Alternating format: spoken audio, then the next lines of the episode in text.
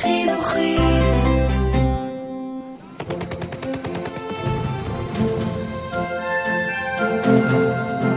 Es lebe Deutschland!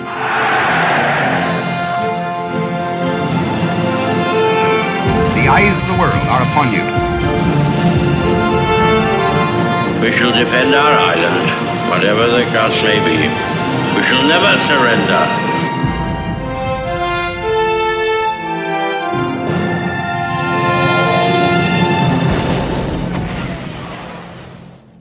ברוכים הבאים לפודקאסט מלחמת העולם השנייה של החינוכית. אני יובל מלכי. פרק 27, כיבוש גרמניה והאוקיינוס הרועם. בינואר 1945, לאחר כישלון המבצע בארדנים, ידע היטלר כי הסובייטים עומדים לפרוץ אל פולין בסערה, ולכן הסיט כוחות רבים למזרח. הצבא האדום מצידו תכנן לדהור אל ורשה, משם להרים פולניות נוספות ותוך שבועות להגיע לברלין. עד מהרה גילו הסובייטים כי הגרמנים לא התכוונו להניח את נשקם, וכי קרבות קשים מצופים להם לכל אורך החזית. עם התקדמות הכוחות הסובייטים התארכו קווי האספקה, והאגפים הסובייטים נחלשו. הגרמנים תכננו מבצע קיטור מפתיע כנגד הארמיות הסובייטיות. באוקיינוס השקט המשיכו להילחם האמריקנים ביפנים באיי הפיליפינים, וגם נחתו באי איוג'ימה. מפקדים אמריקנים העריכו כי האי ייפול לידיהם כנראה לאחר מתקפת בנזאי. לאמריקנים נכון ההפתעה לא נעימה. 1945 עמדה להיות שנה של הפתעות והכרעות.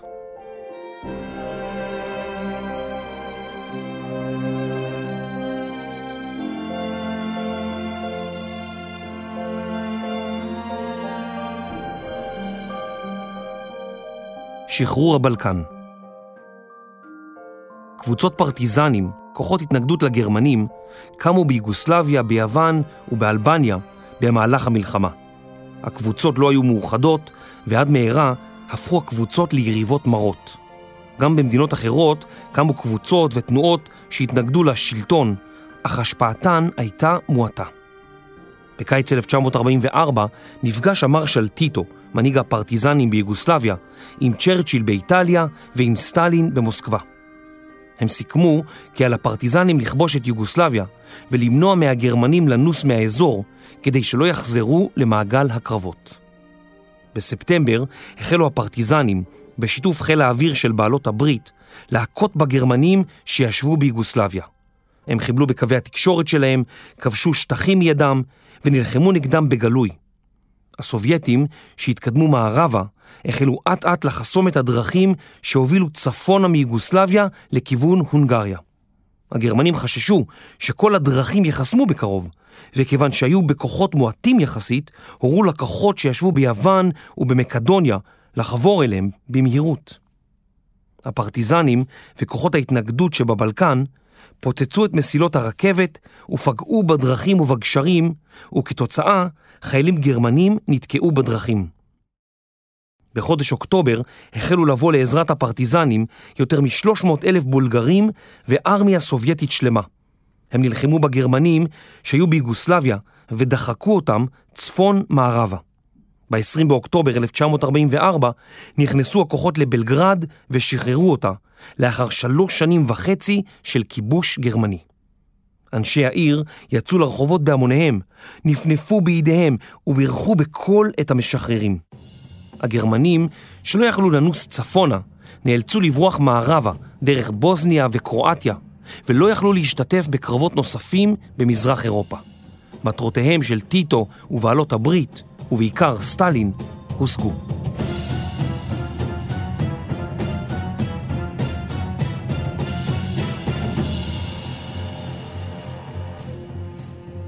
ביוון פעלו שני כוחות התנגדות כנגד הגרמנים, האלאס הקומוניסטים והאדס הלאומניים. סבל שנות הכיבוש הביא את תושבי יוון לצדד בקומוניסטים שהבטיחו חלוקה צודקת של משאבי המדינה. עם הכיבוש הגרמני ברחו הממשלה והמלך היוונים והתגוררו ברחבי המזרח התיכון, ומתנדבים יווניים התגייסו ונלחמו בשורות הצבא הבריטי. באמצע חודש אוקטובר נסוגו הגרמנים מיוון, והצבא הבריטי נכנס לאתונה, כפי שסיכם צ'רצ'יל עם סטלין. מספר ימים לאחר מכן הגיעה לבירה הממשלה הגולה. הבריטים ניסו לתווך בין הצדדים, וצ'רצ'יל הנועז אף הגיע לאתונה בחג המולד של 1944.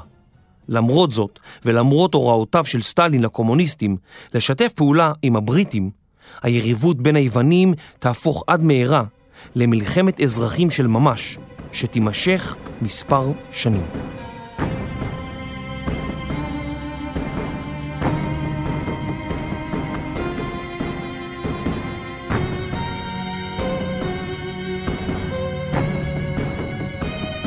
צעדות המוות. משהחלו הסובייטים לנוע דרך פולין אל עבר גרמניה, פינו הגרמנים את מחנות הריכוז וההשמדה בפולין.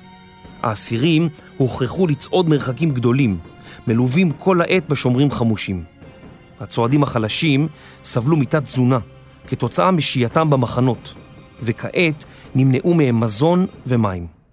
הסוהרים שצעדו לצד האסירים התעללו בהם ורצחו רבים בדרכים. אחרים התמוטטו מרעב ומתשישות, ואלפים לא שרדו את הצעדות. בסוף חודש יולי 1944 פונה מחנה מידנק על כ-3,600 מאסיריו הנותרים, שהוצעדו כ-130 קילומטרים. הם הועלו על רכבות והוסעו לדכאו בדרום גרמניה. הנאצים ירו בכל מי שלא עמד בתלאות המסע, וכחצי מהאסירים שיצאו למסע נרצחו או מתו בדרכים.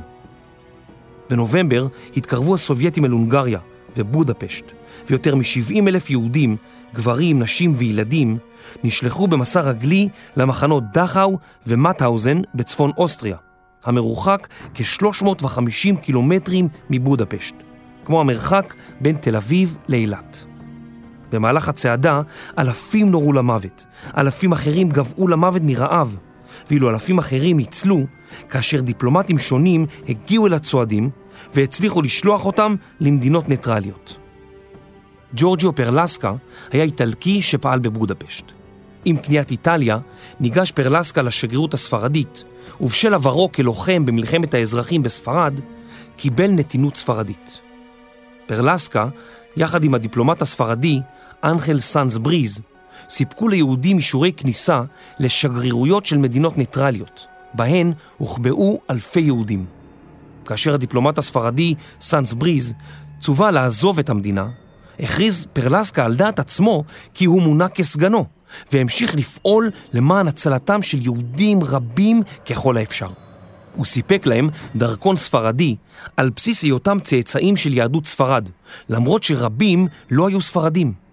בין חודש דצמבר לאמצע חודש ינואר הצליח פרלסקה להציל יותר מחמשת אלפים יהודים, תוך שהוא מסכן את חייו פעם אחר פעם.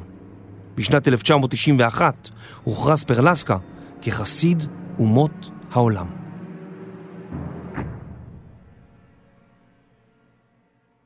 במרץ 1942 החלו המשרפות באושוויץ לפעול, והמחנה הפך ממחנה ריכוז למחנה השמדה. במהלך החודשים הבאים נבנו עוד ועוד משרפות ותאי גזים, כדי להגביר את יכולת השמדת האסירים באושוויץ ובמחנה בירקנאו הסמוך. ביוני 1943 כבר היו ארבע משרפות פעילות באושוויץ, והוא הפך למחנה ההשמדה המרכזי והשיטתי ביותר. זמן קצר לאחר מכן נשלחו היורדים מהרכבות הישר אל תאי הגזים והמשרפות. באביב ובקיץ 1944 הוגבר קצב ההשמדה עם הגעת מאות אלפי יהודים מהונגריה. בסך הכל נרצחו באושוויץ בירקנאו יותר ממיליון ומאה אלף יהודים, ועוד כמאה אלף צוענים, פולנים ושבויי מלחמה סובייטים. נוסף להשמדה המסיבית, באושוויץ בוצעו ניסויים בבני אדם עבור המשטר הגרמני ועבור מחקרים של הרופאים במחנה, שכללו גם בדיקות עבור חברות תרופות גרמניות.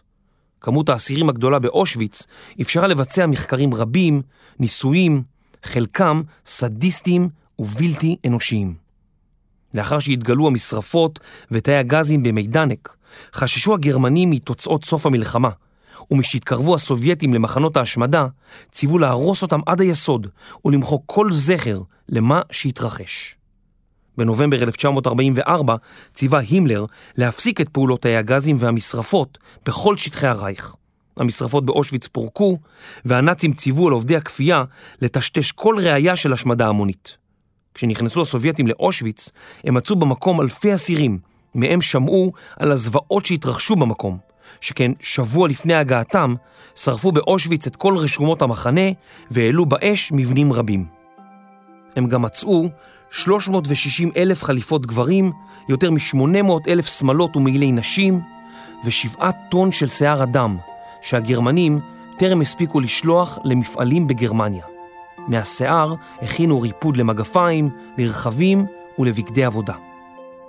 בתחילת ינואר 1945 הורה שר הפנים וראש הגסטאפו, היינריך הימלר, לפנות את אושוויץ מבלי להותיר אפילו אסיר אחד מאחור. אלו שלא יכלו ללכת והיו חולים ותשושים, נורו ונרצחו. כ-60 אלף יהודים ששהו במחנה הוצעדו כ-70 קילומטרים לתחנת רכבת, ומשם הוסעו אל ברגן בלזן בצפון גרמניה. אלו שלא הלכו מהר מספיק נורו והושארו בצידי הדרכים, וכ-15 אלף יהודים לא שרדו את המסע.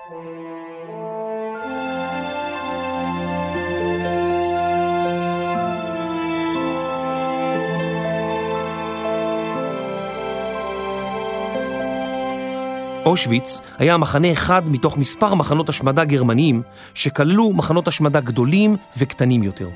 כשהתגלה אושוויץ הוא כמעט ולא הוזכר בעיתונים ולא עורר עניין רב, ורק לאחר מספר חודשים התגלה כי הוא היה שונה משאר מחנות ההשמדה.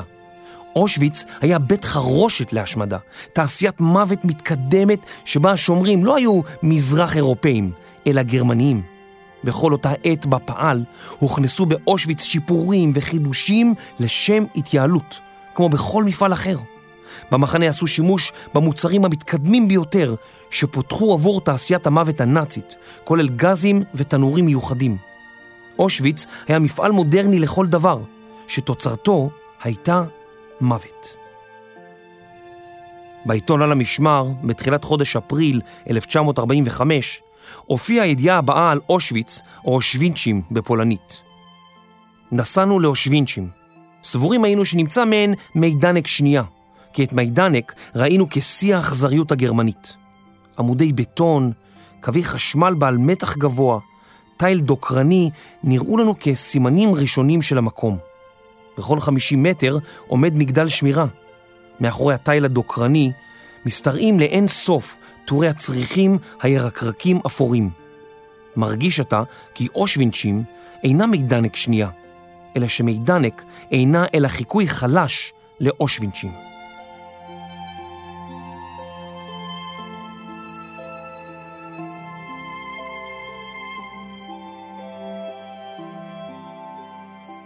ב-25 בינואר הוצאו כ-50 אלף אסירי מחנה הריכוז שטוטהוף בצפון פולין והוצעדו מספר קילומטרים אל עבר חופי הים הבלטי.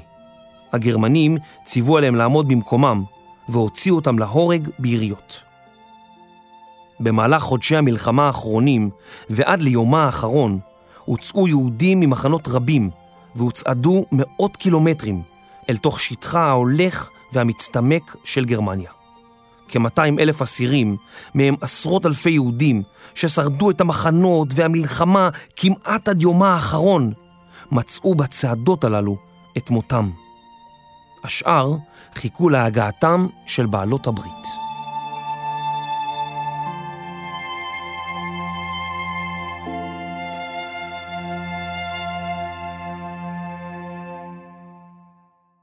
התקדמות הצבא האדום בסתיו 1944 השתלטו הגרמנים על הונגריה והעלו לשלטון את מפלגת החץ השחור. שתי אוגדות גרמניות נשלחו לחזק את ההונגרים ואת הבירה בודפשט מפני הסובייטים הקריבים. באמצע חודש אוקטובר נכנסו הסובייטים וכוחות רומנים גדולים להונגריה ושמו פעמיהם אל העיר השנייה בגודלה במדינה, דבריצ'ן. הגרמנים העבירו לאזור אוגדות שריון, שעד מהרה החלו להילחם בסובייטים בקרבות שריון עצומים. הגרמנים הצליחו לכתר חלק מהיחידות הסובייטיות ולפגוע בהן, אך טבעת הקיטור לא הייתה מושלמת, והסובייטים הצליחו לפרוץ דרכה. בקרבות בדברצ'ן איבדו הגרמנים וההונגרים כ-55 אלף איש, הרוגים ופצועים. הסובייטים והרומנים איבדו כמות אנשים כפולה. שני הצדדים איבדו בשדה הקרב כ-700 טנקים ולמעלה מ-2,000 תותחים.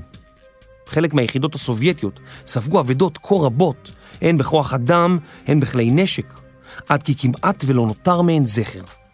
באמצע חודש נובמבר, משהגיעו לאזור בודפשט, נאלצו הסובייטים לעצור, להתארגן מחדש ולחכות עד שטנקים חדשים יגיעו לחזית ועד שהחיילים הסובייטים, שנלחמו ברציפות מזה חצי שנה, התאוששו במקצת.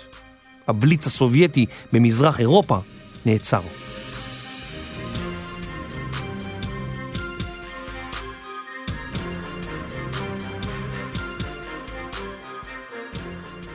בסוף חודש דצמבר 1944 חידשו הסובייטים את תנועתם והטילו מצור על בודפשט. מנהיג המדינה סלאשי, הפשיסט, נמלט מהעיר. שם נשארו כ-800 אלף תושבים וכ-70 אלף חיילים גרמניים והונגרים. הוראותיו של היטלר היו פשוטות וברורות, להילחם בבודפשט עד הלבנה האחרונה, מפני שלאחר בודפשט יגיע תורה של וינה, הבירה האוסטרית האהובה של היטלר. סטלין היה בעיצומן של הכנות לקראת ועידה עם צ'רצ'יל ורוזוולט על עתידה של אירופה לאחר המלחמה. הוא דרש מהצבא האדום לכבוש את בודפשט עד לתחילת הוועידה. מספר ימים לאחר תחילת המצור, אומנם ניסו הגרמנים וההונגרים לפרוץ אותו בעזרת כוחות שריון שהגיעו ממערב, אך הסובייטים שלחו לקראתם מספר אוגדות ועצרו אותם. בכל תקופת המצור הפגיזו הסובייטים את העיר ללא רחם, וכ-80% מבנייני העיר נהרסו או נפגעו בהפצצות. עד מהרה החל המזון בבודפשט לאזול, וחיילים גרמניים נאלצו לשחוט את סוסיהם ולאכול אותם. חיילים רבים מצאו מחסה במערכת הביוב של העיר, ועד מהרה פרצו בה קרבות בין הגרמנים והסובייטים. כחודש לאחר מכן נסוגו הגרמנים מגבעות בודה במערב העיר אל פשט המישורית ששכנה בצד המזרחי של הדנובה. שני המחוזות אוחדו לעיר בודפשט בשנת 1873. הגרמנים פוצצו את כל הגשרים שעל הנהר, כולל גשרים עתיקי יומין, כדי למנוע מהסובייטים לחצות את הדנובה. לאחר כ-50 ימי המצור על בודפשט, המצב בעיר היה בלתי נסבל. מגני העיר נדחקו לשטח מצומצם, ועשרות אלפים מתושבי בודפשט מתו כתוצאה מההפצצות, מרעב, ממחלות ומשרפות ענק שנגרמו כתוצאה מהפצצות הסובייטים. חיילים הונגרים רבים פשטו את מדיהם והתחבאו, בעוד אחרים, רעבים, חולים ועייפים, החליטו לנסות לברוח מהעיר. היטלר סירב לאפשר לגרמנים לפרוץ החוצה מהעיר, ואף פקד עליהם להישאר, אך הם המרו את פיו וברחו החוצה. כ-30 אלף איש, חלקם חיילים, חלקם משפחות, יצאו מהעיר ונמלטו על נפשם. הסובייטים ירו והפציצו את שיירות הפליטים והחיילים, ואלפים נהרגו. מתוך כ-44 אלף מגנים גרמנים והונגרים בתחילת המצור, 17 אלף נהרגו ויותר מ-20 אלף נשבו.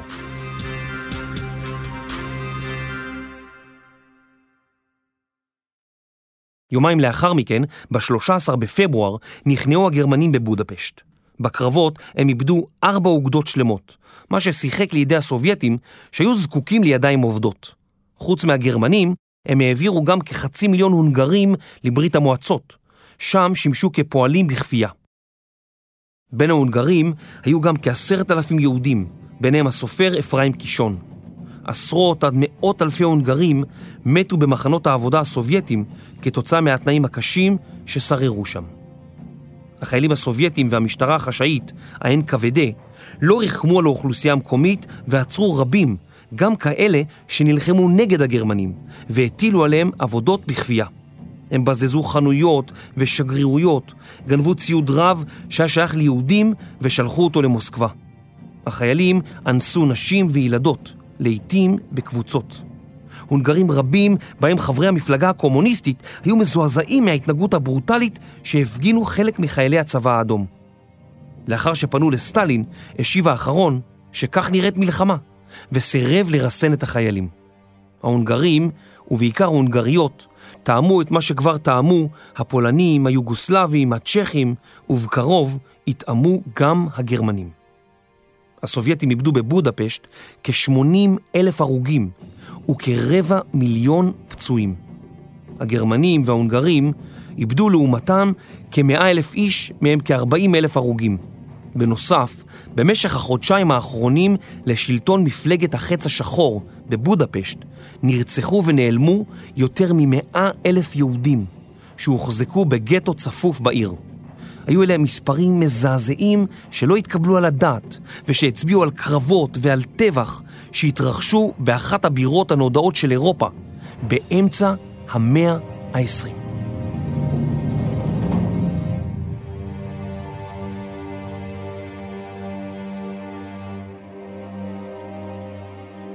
ועידת ילטה. ב-4 בפברואר שבו ונפגשו מנהיגי בעלות הברית, רוזוולט, סטלין וצ'רצ'יל, בארמון הקיסרי ביאלטה שבחצי האי קרים, לחופי הים השחור. המנהיגים התכנסו שוב כדי לדון בעתידה של אירופה לאחר המלחמה. סטלין רצה להרחיב את גבולות ברית המועצות על ידי סיפוח שטחים מפולין. כפיצוי, הוא ביקש לתת לפולין שטחים שהיו שייכים לגרמניה טרם המלחמה. לרוזוולט ולצ'רצ'יל היה ברור כי לא ניתן יהיה לסרב לסטלין כיוון שכבר שלט על השטחים הללו.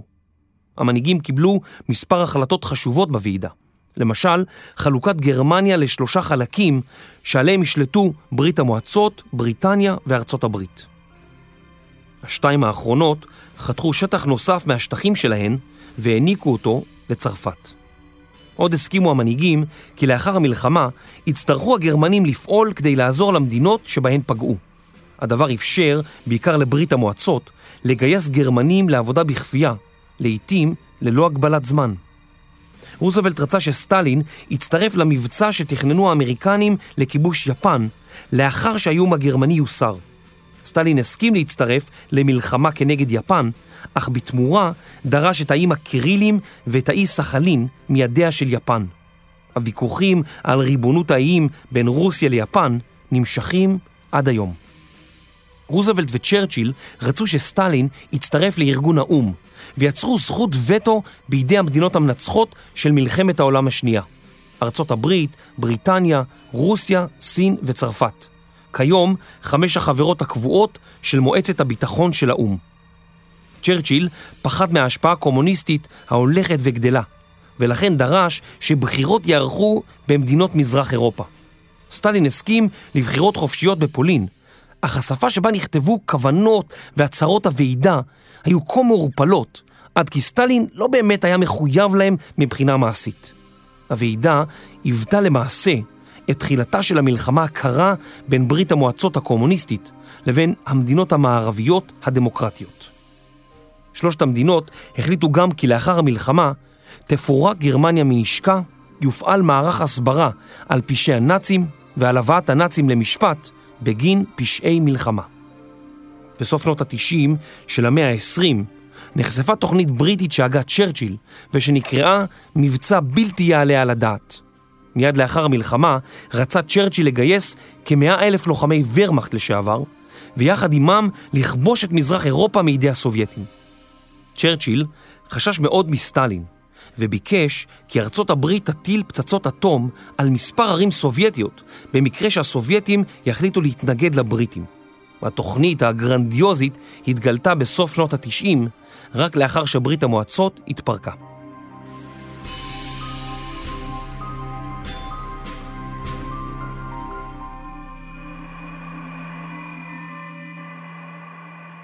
בתחילת שנת 1945 עשה הצבא האדום את דרכו מוורשה לברלין, מרחק של כ-500 קילומטרים. האמריקנים והבריטים היו עתה על אדמת גרמניה כאלף קילומטרים מערבית לברלין. המרוץ אל העיר היה בעיצומו. הסובייטים התקדמו במספר ראשי חץ לעבר גרמניה. שני ראשי חץ התקדמו בפרוסיה המזרחית, שטח גרמני נפרד מגרמניה לחופי הים הבלטי. מזרחה לה שכנה פולין, וצפונית לה, ממזרח לים הבלטי, שכנה ליטא. שלושה מיליון וחצי אזרחים גרמנים שהתגוררו בפרוסיה המזרחית החלו להימלט ממנה עם התקדמות הצבא האדום. הגרמנים החלו לפנות כמה שיותר אזרחים דרך נמלי הים הבלטי, וב-30 בינואר הפליגה מפרוסיה המזרחית ספינה בשם וילהלם גוסלוף, ועליה 8,000 פליטים. באותו הלילה זיהתה צוללת סובייטית את הווילהלם גוסלוף במימי הים הבלטי וירתה לעברה שלושה טילי טורפדו. הספינה טבעה יחד עם כ-7,000 פליטים במי הים הקפואים, במה שנחשב לאסון הימי הגדול ביותר אי פעם. ספינה נוספת, שנשאה 4,000 פליטים, טובעה גם היא מספר שבועות לאחר מכן, ובחודש אפריל טבעו קרוב ל-7,000 גרמנים על האונייה גויה. עד סוף המלחמה ייפגעו יותר מ-20 ספינות גרמניות שניסו לפנות פליטים מהאזור, ועשרות אלפי גרמנים ימצאו את מותם בתביעה.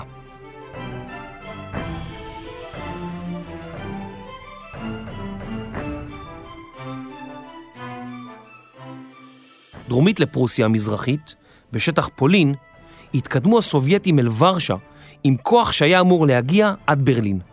שני ראשי חץ נוספים התקדמו בדרום פולין, מערבה, בכיוון פראג ודרזדן. ושני ראשי חץ נוספים עשו דרכם לסלובקיה ודרומית ממנה לבודפשט.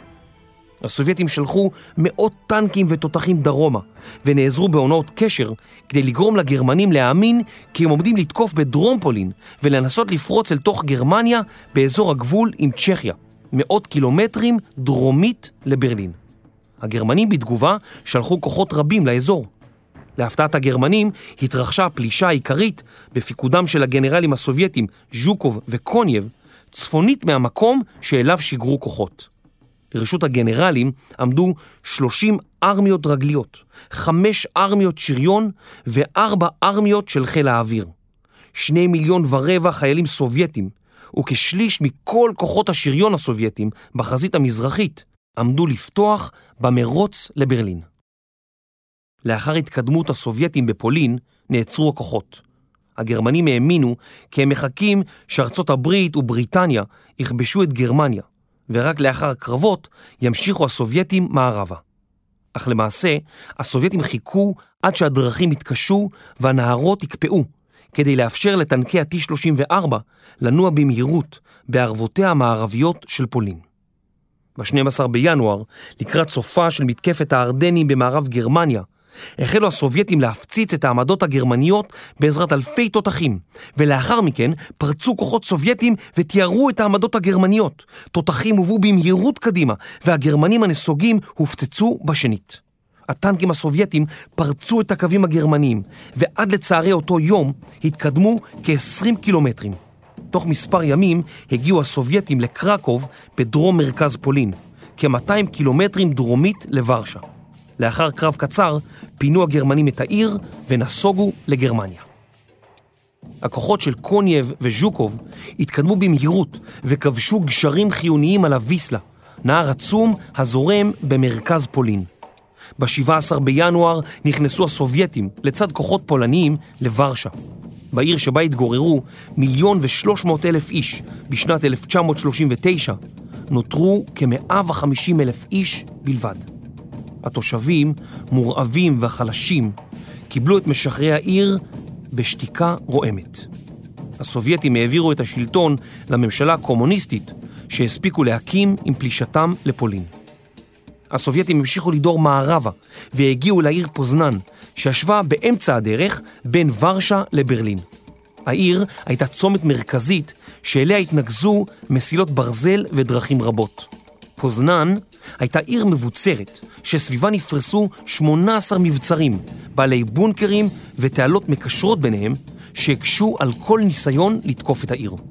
היטלר קיווה כי מספר ערים מבוצרות בפולין יעקבו את הסובייטים במשך שבועות וחודשים רבים, ולכן 60 אלף מגני העיר שפעלו על פי הוראתו עמדו להילחם נגד הסובייטים עד הסוף המר.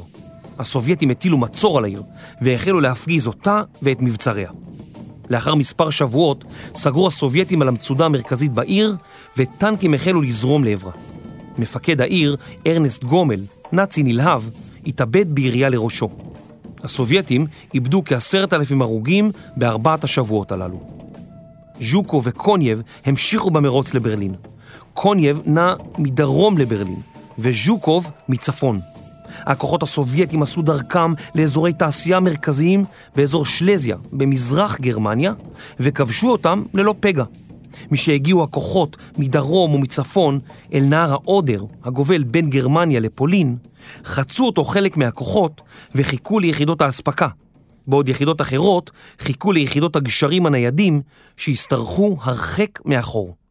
את הדרך לחזית עשו הסובייטים בעשרות אלפי משאיות אמריקניות שקיבלו מארצות הברית.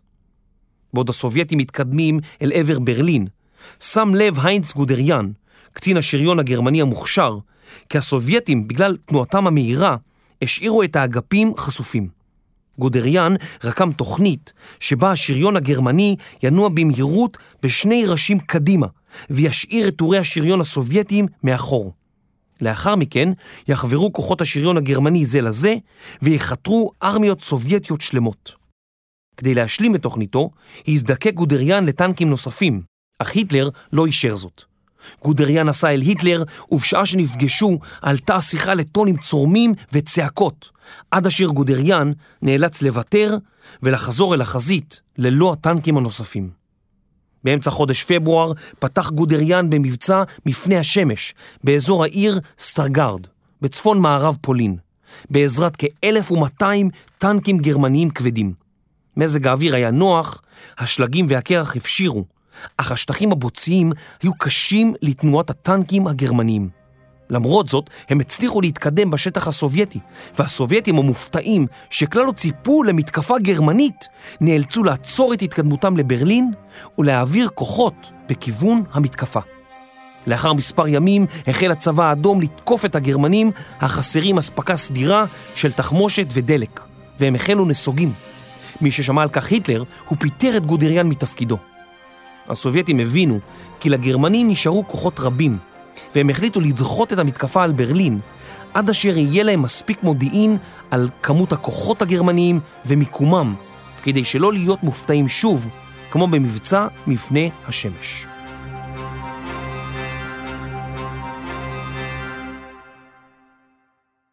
בסוף חודש ינואר, ביום השנה ה-12 לעליית היטלר לשלטון, הוקרן בפעם הראשונה סרט תעמולה מרהיב בשם קולברג.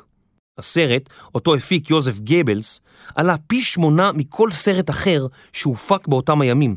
הופיעו בו שחקנים רבים, ששת אלפים סוסים ומלח בכמויות עצומות פוזר בסט כדי לדמות שלג.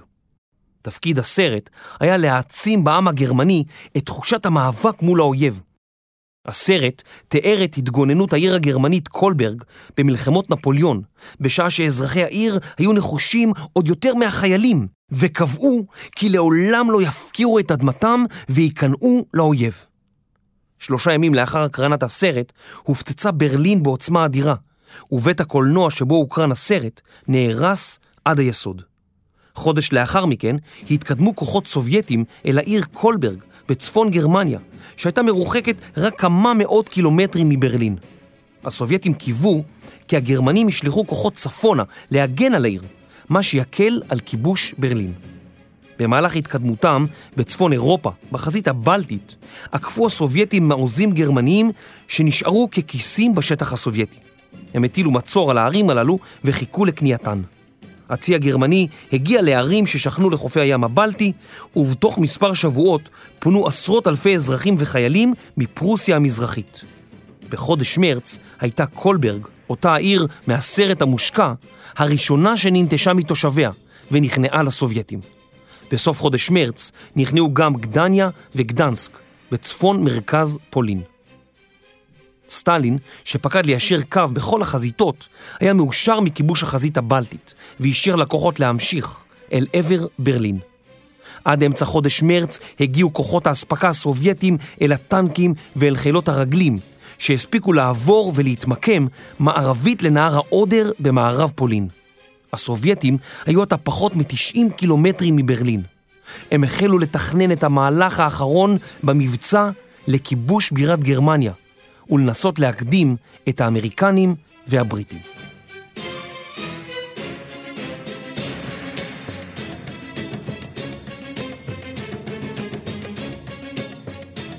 הפצצת דרזדן עם התגברות ההפצצות על ערי גרמניה, החלו האזרחים להזכיר את סיסמתו של היטלר בבחירות של 1933. תנו לי ארבע שנים ולא תכירו את גרמניה. הגרמנים התבדחו כי היטלר צדק, אבל לקח לו קצת יותר מעשר שנים. למרות תקוות בעלות הברית כי הפצצות מרכזים אזרחיים יביאו להתמוטטות השלטון הנאצי, הדבר לא קרה. על ברלין הוטלו כ-67 אלף טון של פצצות. אך בנייני האבן שלה לא עלו באש, והיא לא נהרסה עד היסוד. אזרחיה חיו תחת פחד מתמיד, ועיתונאי דני סיפר כי בעיר לא היה צחוק, אף לא צחקוק.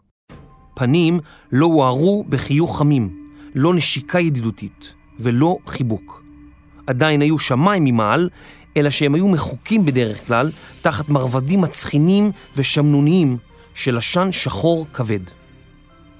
בתחילת חודש פברואר הייתה העיר דרזדן מלאה בפליטים שנסו מערבה מפולין. לעיר לא הייתה הגנה אווירית ראויה, והיא הופצצה רק פעמיים במהלך המלחמה.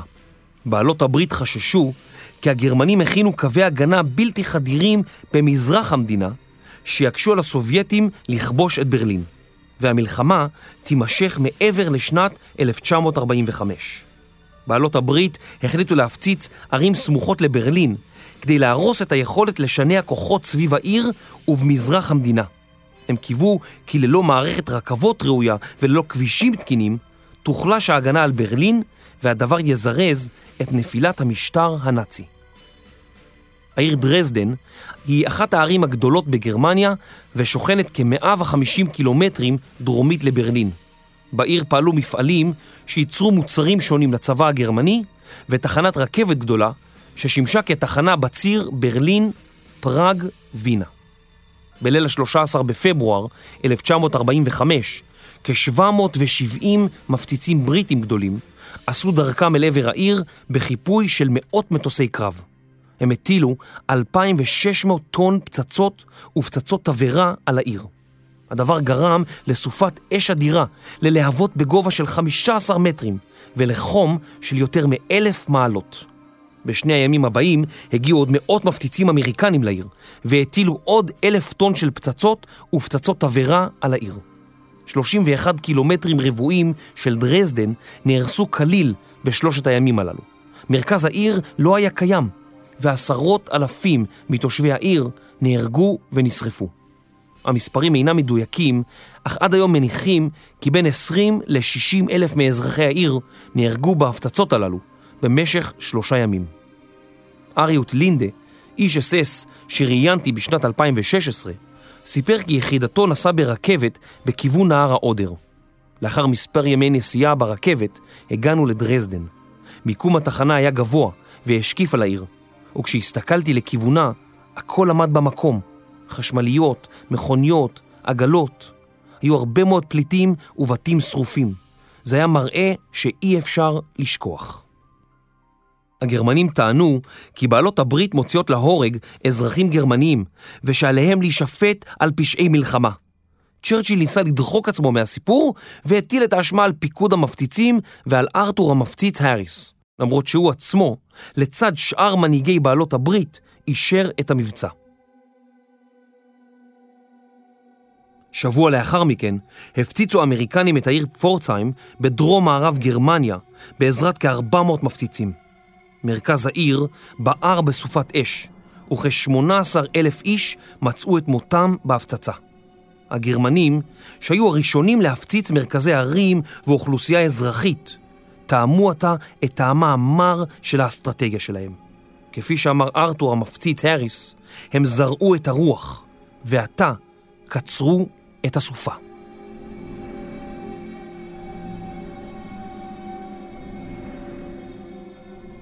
בעת ההפצצה על דרזדן, קבוצת טייסים אמריקנים זיהו עיר גדולה שדמתה בעיניהם לדרזדן. למעשה, היו הטייסים 120 קילומטרים דרום-מזרח לדרזדן, והעיר שתחתם הייתה העיר פראג הצ'כית, שהייתה תחת שלטון נאצי. הדבר היה משונה, מפני שבקבוצת המטוסים הגדולה היו נווטים רבים מאוד שיכלו להצביע על הטעות. אבל האמריקנים טענו כי הם התבלבלו בניווט. המפציצים האמריקנים הטילו כ-150 טון פצצות על פראג, הרגו כ-700 אזרחים והרסו מספר בניינים היסטוריים, ביניהם בית כנסת עתיק. אף מטרה צבאית לא נפגעה בהפצצה.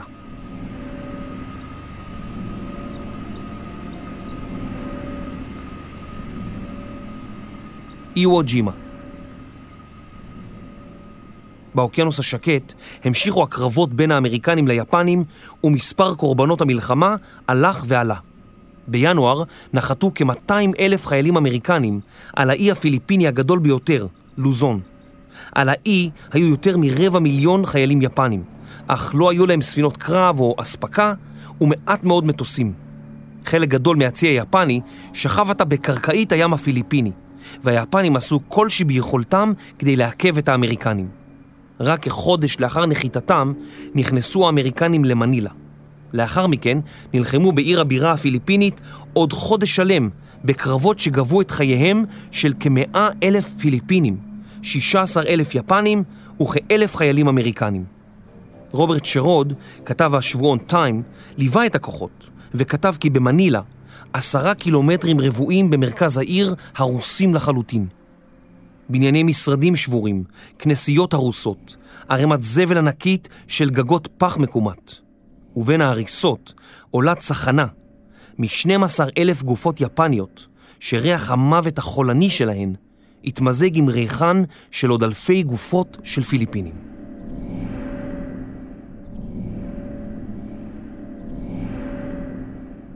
האמריקנים הכשירו שדות תעופה באיי מריאנה, ומשם יצאו להפצצות הולכות וגוברות על יפן. שיעור אובדן המפציצים היה גבוה בשל פעילות של מטוסי קרב יפנים שהמריאו מאיים שהיו בדרך לטוקיו, כולל מהאי איוג'ימה, שנמצא כ-1200 קילומטרים דרומית לטוקיו. מטוסי הקרב האמריקנים לא היו יכולים ללוות את המפציצים בדרכם הארוכה, אך היו יכולים לעשות כן אם היו המטוסים ממריאים מאיוג'ימה, ולכן הפיקוד האמריקני החליט לכבוש את האי, היוג'ימה או אי הגופרית בתרגום מילולי. אורכו של האי הוא כשבעה קילומטרים, כמו המרחק בין תל אביב לרשפון, וגודלו כגודלה של ראש העין. על האי פיקד הגנרל היפני קוריביאשי תדמיצ'י, שביצר את האי בצורה שתקשה על האמריקנים לכבוש אותו. תדמיצ'י יצר באי רשת של מנהרות, מערות ובונקרים מבטון באורך של כ-25 קילומטרים תחת האדמה. לרשותו עמדו כ-21 אלף חיילים, שנשבעו להרוג עשרה חיילים אמריקנים לפני שיהרגו בעצמם. חיל האוויר האמריקני הפציץ את האי במשך יותר מחודשיים תמימים, ובאמצע חודש פברואר הגיע כוח נחיתה עצום לאי, בליווי שמונה ספינות מערכה, 12 נוסעות מטוסים, ויותר מ-60 סיירות ומשחטות. מפקדי הנחתים ביקשו מהצי להפציץ את האי מקרוב במשך עשרה ימים, אך מפקד הצי הסתפק בשלושה ימים בלבד, וטען כי ספינותיו הפציצו כל נקודה אפשרית באי. כאשר החלה הנחיתה עצמה, כמעט כל הכוח היפני, שהיה מחופר היטב, החל לצאת ולמקם את תותחיו כנגד האמריקנים. הנחתים נאלצו לעלות במעלה חוף תלול ורך על כל ציודם הכבד, והיוו מטרה נוחה ליפנים, שישבו בעמדות מוסוות שצפו על החוף. הנחתים האמריקנים נחתו במספר מקומות באי באזור הדרום-מזרחי. אחד הכוחות פנה דרומה לתקוף הר קטן ותלול בשם סוריביאצ'י, בגובה של כ-170 מטרים. הר געש רדום וקשה מאוד לטיפוס. עד מהרה הנחיתו האמריקנים טנקים רבים על האי, אך היפנים המחופרים היטב המשיכו לצלוף על האמריקנים, תוך כדי שהם נעים במנהרות הנסתרות. חייל אמריקני סיפר כי במחיר כבד כבשנו גבעה, רק כדי לגלות שהאויב פתאום נמצא מצדדינו או מאחורינו. היפנים לא היו על איוג'ימה, אלא בתוך איוג'ימה. הכרתי את הקרבות מאיי סולומון עם האמבושים הטיפשיים והיריות בג'ונגל, אבל איו הייתה מלחמה מסוג אחר. בשמונה במרס, רק שני קצינים מהגדוד שלי עמדו על הרגליים. לא עבר זמן רב, ומאות חיילים אמריקנים נפגעו בקרבות. 30 אלף החיילים האמריקנים שנחתו על האי ציפו למתקפת בנזה יפנית, אך מתקפה שכזאת לא קרתה, משום שתדמיצ'י אסר עליה. הנחתים שהחלו לטפס על הר סוריביאצ'י נתקלו עד מהרה באש כבדה ובמפולות סלעים שנגרמו על ידי 1,200 המגינים היפנים ששהו בתוך רשת המחילות בהר. ספינות אמריקניות שהפציצו את ההר גרמו למפולות סלעים שהידרדרו על הנחתים. בתוך ההר היו בונקרים ומנהרות מסתור, והיפנים נעו בהם בקלות יחסית. משהתקרבו האמריקנים לפסגה, הם שמעו קולות של חיילים יפנים מתוך בק הסלע. החיילים העלו חביות דלק לפסגה, שפכו אותו לבקעים בסלעים והעלו אותם באש. לאחר שלוש יממות רצופות של לחימה קשה, הגיעה קבוצת נחתים אל ראש הפסגה עם דגל בידה. הם תקעו את דגל הפסים והכוכבים על ההר, והדבר גרם להתרגשות גדולה בקרב החיילים בתחתית ההר, ובקרב הספינות הרבות שראו את הדגל דרך משקפותיהן. מעט לאחר מכן הובא דגל גדול יותר לאי, שהונף גם הוא על ידי מספר חיילים. תמונתו הפכה לאחת התמונות המפורסמות ביותר של מלחמת העולם השנייה. לאחר שסיימו לטפל בתל סוריביאצ'י, פנו הנחתים להתמודד עם שאר הכוח היפני המחופר והסמוי מן העין. המפקדה הראשית של היפנים שהתה בחלקו הצפוני של האי, ובפני הנחתים עמדה משימת טיהור המחילות, המנהרות והמערות, שמהן הגיחו חיילים יפנים וקצרו את הנחתים. 27 עיטורי כבוד הוענקו במערכה על האי, עדות ללחימה הקשה. רוברט שרוד, כתב הטיים, שלח מברקים לעיתון המתארים את שראה בקרבות. אחד מהם פורסם בחמישה במרץ, בשעה שהקרבות עדיין התחוללו על האי. שרוד כתב, לאורך החופים הבוקר שכבו מתים רבים. היה להם, לאמריקנים וליפנים, דבר אחד במשותף. הם נהרגו באלימות הגדולה ביותר. בשום מקום אחר במלחמה באוקיינוס השקט לא ראיתי גופות מרוסקות כך. רבים מהם נחתכו בחצי. רגליים וזרועות נחו במרחק של 15 מטרים מגופה כלשהי. בלילות היו חיילים יפנים מסירים מחיילים אמריקנים הרוגים את מדיהם. לובשים אותם ומסתננים אל מעבר לקווים האמריקנים, שם היו הורגים חיילים רבים ככל האפשר. בשמונה במרץ יצאו כאלף יפנים, למרות איסור מפקדם, למתקפת בנזאי. הם הצליחו להרוג כ-350 נחתים, אך איבדו קרוב ל-800 איש. האמריקנים הנחיתו כ-70 אלף איש על האי כדי להתמודד עם האיום היפני, ביניהם כאלף חיילים שחומי עור שהשתתפו בקרבות לצד החיילים הלבנים. היו מקרים מועטים במלחמה, בהם לחמו חיילים שחורים ולבנים אחד לצד השני, והאיסור על יחידות מעורבות הוסר רק מספר שנים לאחר המלחמה.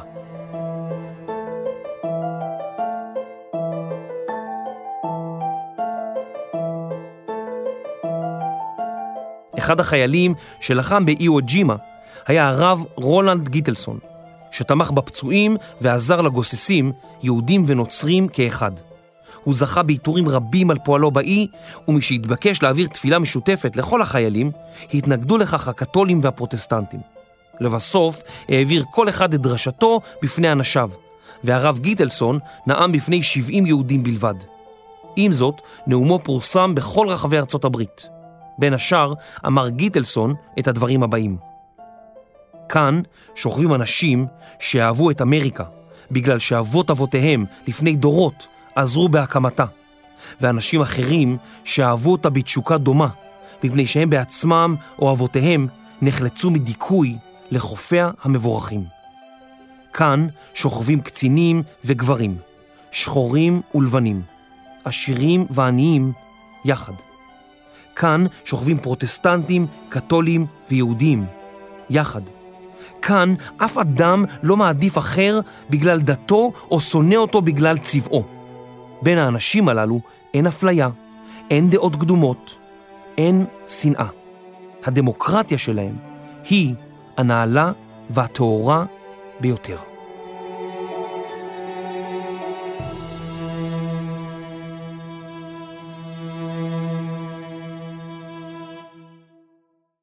ב-25 במרץ, לאחר יותר מחודש ימים, הסתיים הקרב באי. קרוב ל-7,000 חיילים אמריקנים נהרגו בקרבות, וכ-19 אלף נפצעו. כמעט כל 21 אלף היפנים שהיו על האי נהרגו. כמה מאות נלקחו בשבי וכמה אלפים אחרים נשארו במחבוא תחת האדמה. שניים מהם נכנעו בחודש ינואר בשנת 1949. האי נשאר בידיים אמריקניות עד לסוף שנות ה-60, עת הוא עבר ליפן. באי אוג'ימה הבינו האמריקנים עד כמה קשה תהיה הפלישה ליפן. הם היו עובדי עצות. היפנים המשיכו לפתח את נשקי ההתאבדות שלהם, ובנו כעשרת אלפים סירות מנוע שהיו מלאות בחומר נפץ. נהגה של הסירה היה אמור להתאבד הישר אל תוך ספינה אמריקנית. היפנים הצליחו בצורה זו להטביע ולגרום נזק למספר ספינות באזור ים הפיליפינים, אך את רובם שמרו ליום שבו תנסה ארצות הברית לפלוש ליפן.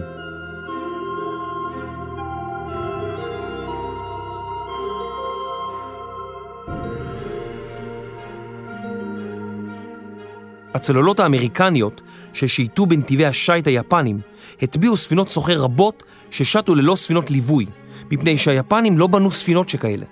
הצוללות האמריקניות הטביעו במלחמה 55% מכלל הספינות היפניות, כ-1200 ספינות סוחר ומלחמה. מרק פרילו, מומחה לצי היפני, כתב כי הצוללת עצרה את הלב התעשייתי של יפן על ידי חיתוך העורקים שלו, והיא עשתה זאת הרבה לפני שהמפציצים חיסלו את האיבר עצמו. כוח הצוללות האמריקני, שמנה כ-16 אלף לוחמים, חצי אחוז מסך הצי האמריקני, עשה נזק אדיר ליפן. יותר מ-20 אחוז מהם ימצאו את מותם בקרבות.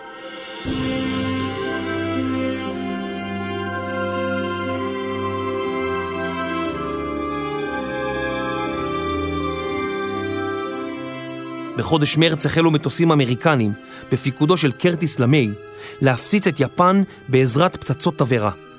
הבתים בטוקיו, העשויים מעץ ומנייר, והרוחות החזקות, הפכו את פצצות התבערה הללו לסופות אש של ממש, שכילו אזורים שלמים, ואת האוכלוסייה האזרחית.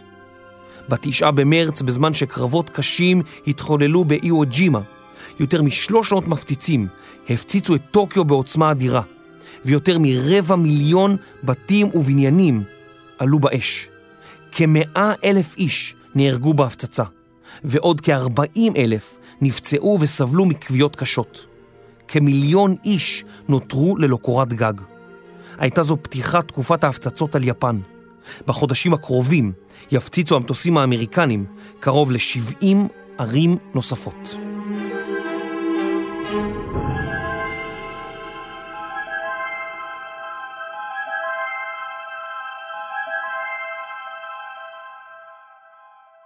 לאחר תבוסת יפן בקרב מפרץ ליאטה בפיליפינים, היא עמדה בבעיה לא פשוטה, שכן ככל שהלכה המלחמה והתארכה, אזלו ליפן חומרי הגלם המיובאים ברובם, והמספנות לא יכלו לבנות ספינות לצורכי הצבא. היפנים החליטו לוותר על ספינות מסע והתרכזו בבניית ספינות מלחמה. בשנת 1941 היווה יפן כ-50 מיליון טון של מזון, חומרי גלם ומצרכים אחרים. שלוש שנים לאחר מכן, בשנת 1944, הצליחה יפן לייבא רק כשליש מהכמות בהשוואה לתחילת המלחמה. ובשנת 1945, במקום 50 מיליון טון, רק כשבעה מיליון טון של סחורות עשו דרכן ליפן. כמות המזון והמצרכים החיוניים הלכו ואזלו. חיל הים האמריקני המשיך לטור אחר ספינות יפניות, ובחודש ינואר הטביע כ-60 ספינות מלחמה וסוחר יפניות. האמריקנים הלכו וסגרו על היפנים, ועתה עמדו לכבוש את האי אוקינאווה. משהחלו האמריקנים להתקרב ליפן, הם פתחו במבצע שנקרא מבצע הרעבה. במבצע שהחל בחודש מרץ 1945, הצניחו מפציצים אמריקנים אלפי מוקשים ימיים סביב נמלים יפנים. המוקשים היו יעילים ביותר והצליחו להטביע יותר מ-700 ספינות ולגרום לנזק רב. כלכלת יפן נהרסה לחלוטין, ועתה היו אזרחיה על סף חרפת רעב.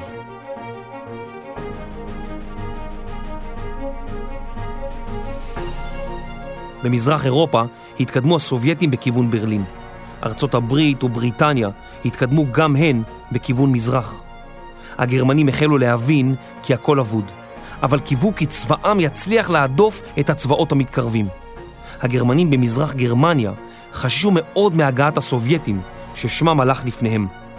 היה נראה כי המלחמה עומדת להגיע לסיומה, אך אף צד לא יכול היה לנחש אילו הפתעות עוד מצפות לו.